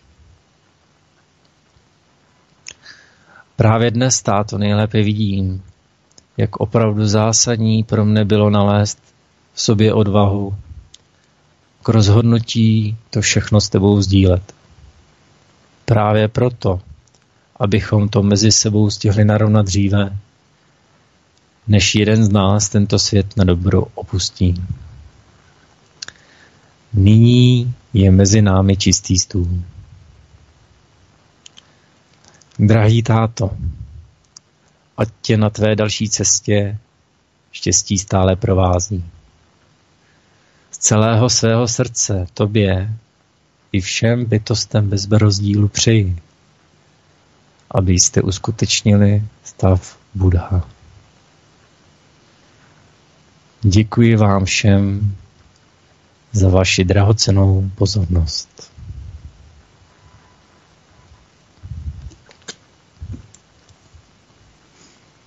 To byla nádherná řeč. Mhm, Děkuji. Eh, Je to opravdu jako hodně hluboký. Eh, Hlavně s tím nacítěním se vlastně jako na toho tátu, čemu on čelil. A že v každé té situaci on dělal prostě, co mohl. Mhm. Víc už, víc už prostě nemohl. On, a já jsem za to moc rád.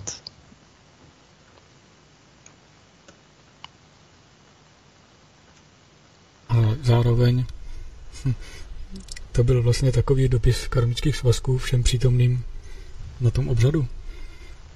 Protože Mhm. oni měli tu pořád ještě vzácnou příležitost uh, slyšet skutečnou pravdu o tom, jak to tady na světě funguje. A Ano, ano. i když to třeba jejich uh, předpojatosti uh, ne, nepřijali, a v duchu si říkali, no to jsou takový nějaký hm, řeči, tak je to v nich a ve chvíli, kdy přijde situace, která, na kterou je to, co ty si jim řekl, odpovědí, tak jim to automaticky vystane v hlavě. Přesně, přesně, Tome. Měl jsem tam jako pozitivní kamarád se mě ptal, který stál u rakve jako hasič. Se začal zajímat, eh, jestli jsem buddhista, jo, takže se o to začal zajímat, takže jsem mu eh, poslal eh, vlastně jakoby nějaký návod, jeho návod k sobě a ať si to prostě přečte, kdyby něco, tak eh, ať se mi ozve. Takže je to opravdu pro toho, kdo koho to vlastně jakoby eh, zaujalo nebo prostě ho to oslovilo a je to pro něj, tak eh, si ho to najde. Mhm. Jenom upřesním, jak jsi mluvil o návodu k sobě, je to vlastně text, který uh, předcházel napsání té uh, Maitreya Buddha Sutry, o které jsme už mluvili a najdete ho spolu se všemi našimi záznamy, uh, jak tady ze svobodného vysílače, tak s dalšími uh, videí na YouTube kanále Srdce Dharmy. Uh, tak jenom, aby eh, posluchači věděli, kde, eh, kde si to můžou poslechnout. A, hm, mě tam zaujalo, když jsi tam říkal, eh, bál jsem se, že si to táta vylaží špatně.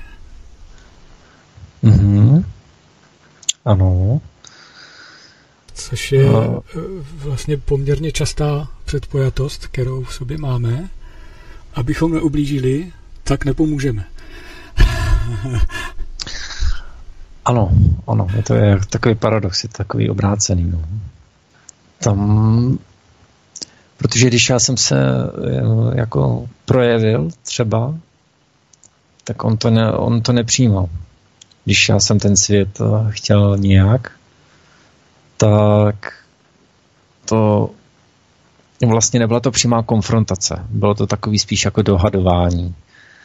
Ale takhle v tom dopisu to bylo přímo jako opravdu jako co on si uvědomoval, že asi prostě eh, jakoby neudělal dobře, jako.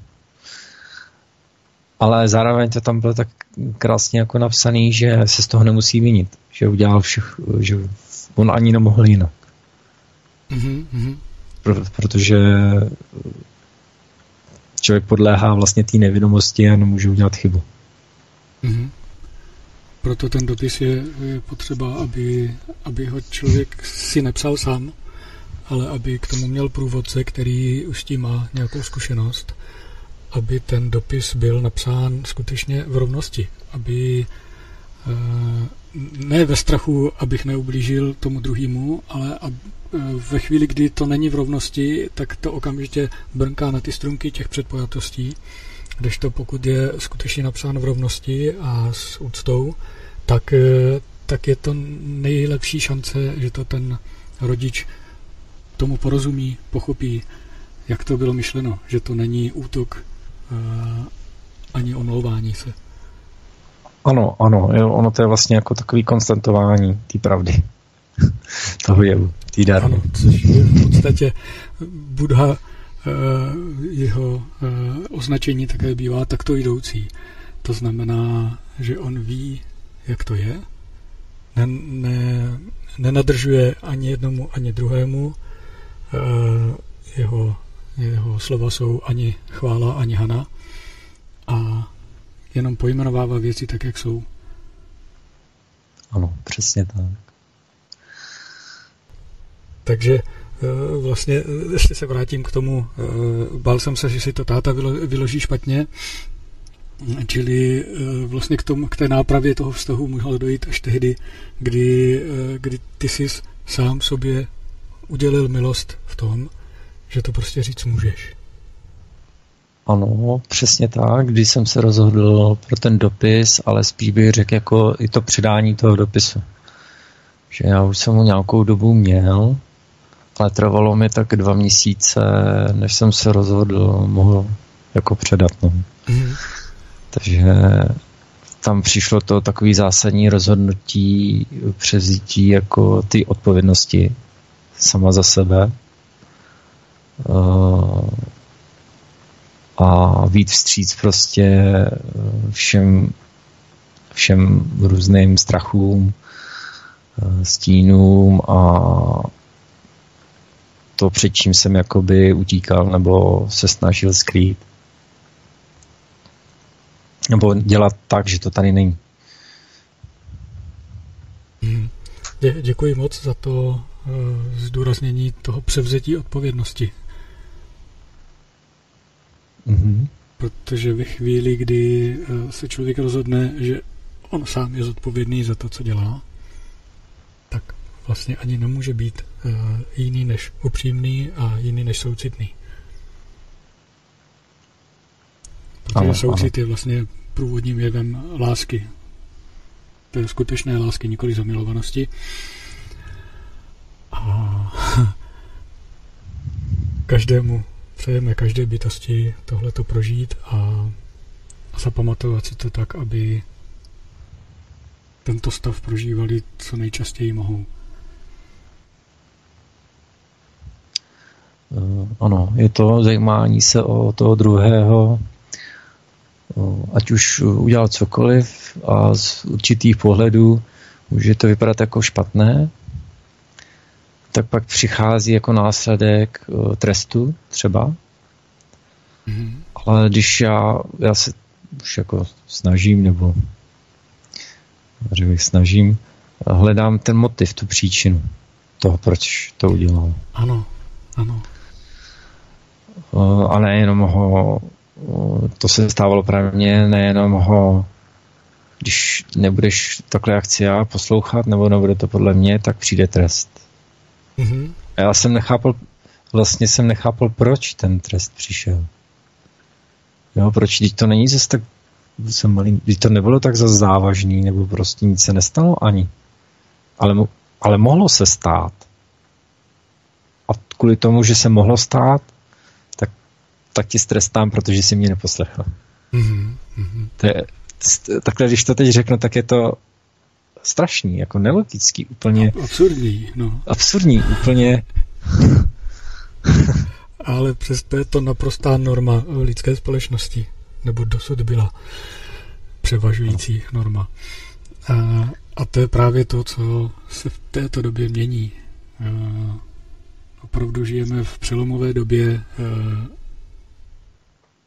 opravdu lidstvo čeká šťastný zlatý věk, ale není to tak, že by přišel sám od sebe. My se budeme muset změnit, aby se to stalo. Ano, Tome, děkuju. Eh, Každý musí začít sám u sebe. Eh, Přesně jak říká, že ten svět se prostě eh, nezmění sám od sebe, protože my jsme tady tomu dali ten význam, tu realitu, všechno to, jak vypadá, protože buď to jsme se zřekli odpovědnosti a teď, když si prostě vezmeme sami, že to vidíme, že můžeme tu odpovědnost si převzít, tak to může být i krásný svět. Mm. Krásně řečeno. My oba, protože jsme si už hodně toho prošli, tak víme, že, že to vůbec není snadný tohle to zrealizovat. Eh, Jednak proto, že ta mysl eh, těch předpojatostí pobrala poměrně hodně, jednak proto, že samozřejmě ne za všechno v úzovkách můžou rodiče pouze, eh, ale spoustu jsme si toho přinesli z těch dřívějších zkušeností, v dřívějších inkarnacích, dřívějších životech. A to se vlastně ale projevilo v tom, jaký rodiče a jaký osud jsme si zvolili při tom, eh, po, té, po té předchozí smrti, tak jak jsme o tom mluvili. Takže tohle všechno my vlastně potřebujeme eh, jedno, jedno po druhém eh, tyhle ty návyky proskoumat a říct, je, to, je tenhle návyk pro mě užitečný. Pokud ano, tak z jaké míry a do jaké míry mi neslouží, anebo už není užitečný vůbec a opustit ho. A to, i to opuštění je eh, začátek je v té mysli, kdy se teda my vědomě rozhodneme, tohle to už nechci zažívat, už eh, tenhle ten návyk chci opustit, ale to znamená, že jenom zmenšíme jeho sílu. A on se nám bude vracet a vracet a vracet a my pokud si ho budeme dá znovu a znova všímat, tak zase budeme zmenšovat tu jeho sílu, až v podstatě ta jeho síla bude téměř nulová. Ale pořád je to o tom, že dokud máme to tělo, tak eh, musí dojít i k prožitku v tom těle, čili k získání zkušeností. To je vlastně na tomto, eh, proč je tak těžké pro nás, když už tomu porozumíme, tak se rozhodnout, tak jo, teď to pouštím. Protože ty návyky jsou silný, máme je v sobě desítky let a proto se, eh, se nám zdá, že je to těžké. A při každé té překážce, kterou jsme překonali, když se pak zastavíme, ohledneme se a zjistíme, aha, ale ona to vlastně vypadalo jako, že musím slést vysokou skálu, ale když se podívám z, eh, jako z té strany, když už jsem tu skálu vylezl, tak, tak vlastně mi to připadá jako taková malá skalka, že vlastně čeho jsem se to bál. A na těchto zkušenostech člověk postupně staví, až může dosáhnout i toho stavu Buddha mysli, to znamená mysli, která ne, neuchupuje žádné věci, žádné jevy, ne, nemá touhu něco dokázat a tím paradoxně dokáže nejvíc. Ano, ano, souhlasím. Takže každému, kdo by se rád na tuto cestu, tuto cestu vydal, anebo už na té cestě jde a má pocit, že v tom má víc těžkostí, než kolik unese, eh, může se obrátit na nás, na srdce darmy, ideálně na webu srdce pomlčka dharmy.cz a tam najde jak eh, akce, které děláme, kde se může s námi spojit a můžeme třeba i probrat, ať už soukromně nebo, nebo jinak co ho trápí a pomoct mu na jeho cestě. Protože ve chvíli, kdy člověk uvidí a uzná, čeho vlastně dosáhl, eh, jaké svobody vnitřní, tak eh, prakticky nemůže jinak, než eh, nabídnout toto poznání i dalším lidem, protože tu chvíli vidí utrpení celého lidstva a chce pomoct tomu, aby každá jednotlivá bytost, bude-li sama chtít, tak aby dosáhla toho stejného stavu mysli. Krásně jste podám, řekl, úplně úžasné. Mm-hmm. Všem posluchačům taky eh, bych chtěl říct, aby se objali s tím vším, eh, co si třeba právě uvědomí, když tohle slyšeli, že není možný prostě udělat chybu, neexistuje vina, neexistuje ani zlo, zločin, který by je zbavil vlastně lásky a že jsou úžasní takový, jaký jsou. A všechny vás objímám.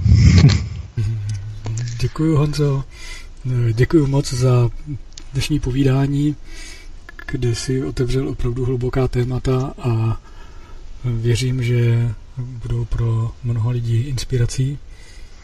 A zdravíme posluchače a těšíme se na setkání příště. Mějte se, naslyšenou. Naslyšenou. Posloucháte Svobodný vysílač, studio Vzájemná úcta. Pokud ve svém srdci víš, že si do něj pozval všechny bytosti, že s každou počítáš, že žádnou ve smyslu upřímnosti neopustíš, máš neotřesitelnou jistotu, se kterou můžeš hovořit. Pravdivost tvého projevu bude vždy přímo uměrná tomu, jak to ve svém srdci máš. Když ve svém srdci rozhodneš ve smyslu skutečného přání všeho všem bytostem bez rozdílu, včetně toho, čeho se tobě nedostává, tedy rovněž praxe zřeknutí se světa, rovněž praxe přání, aby bytosti pochopili darmu, což je upřímnost a také jiné jméno pro darmu, rozhoduješ současně o své sebejistotě a realizuješ tak své útočiště, které je nemožné napadnout sentimentem. Takto překonáváš sentiment svůj vlastní, lítostivost, kterou prožíváš a hlavně tu, která přijde, až přijdeš o toto tělo. Pokud jej překonáváš, není možné jej karmicky dohodou navázat s těmi, kdo jej nepřekonávají, kteří dál jedou ve smutnění, Není možné, abys přistoupil spící k navázání ospalých dohod trpících. To všechno je příprava na to, abys nebyl smutný, aby se znezlobil, až nebude tělo, aby se směl a neopouštěl a nepustil se zbrkle ve vleku křivdy a zloby do znovu zrození. Bez tohoto výkladu a tvého pochopení není možné, aby zde byla nepohnutost.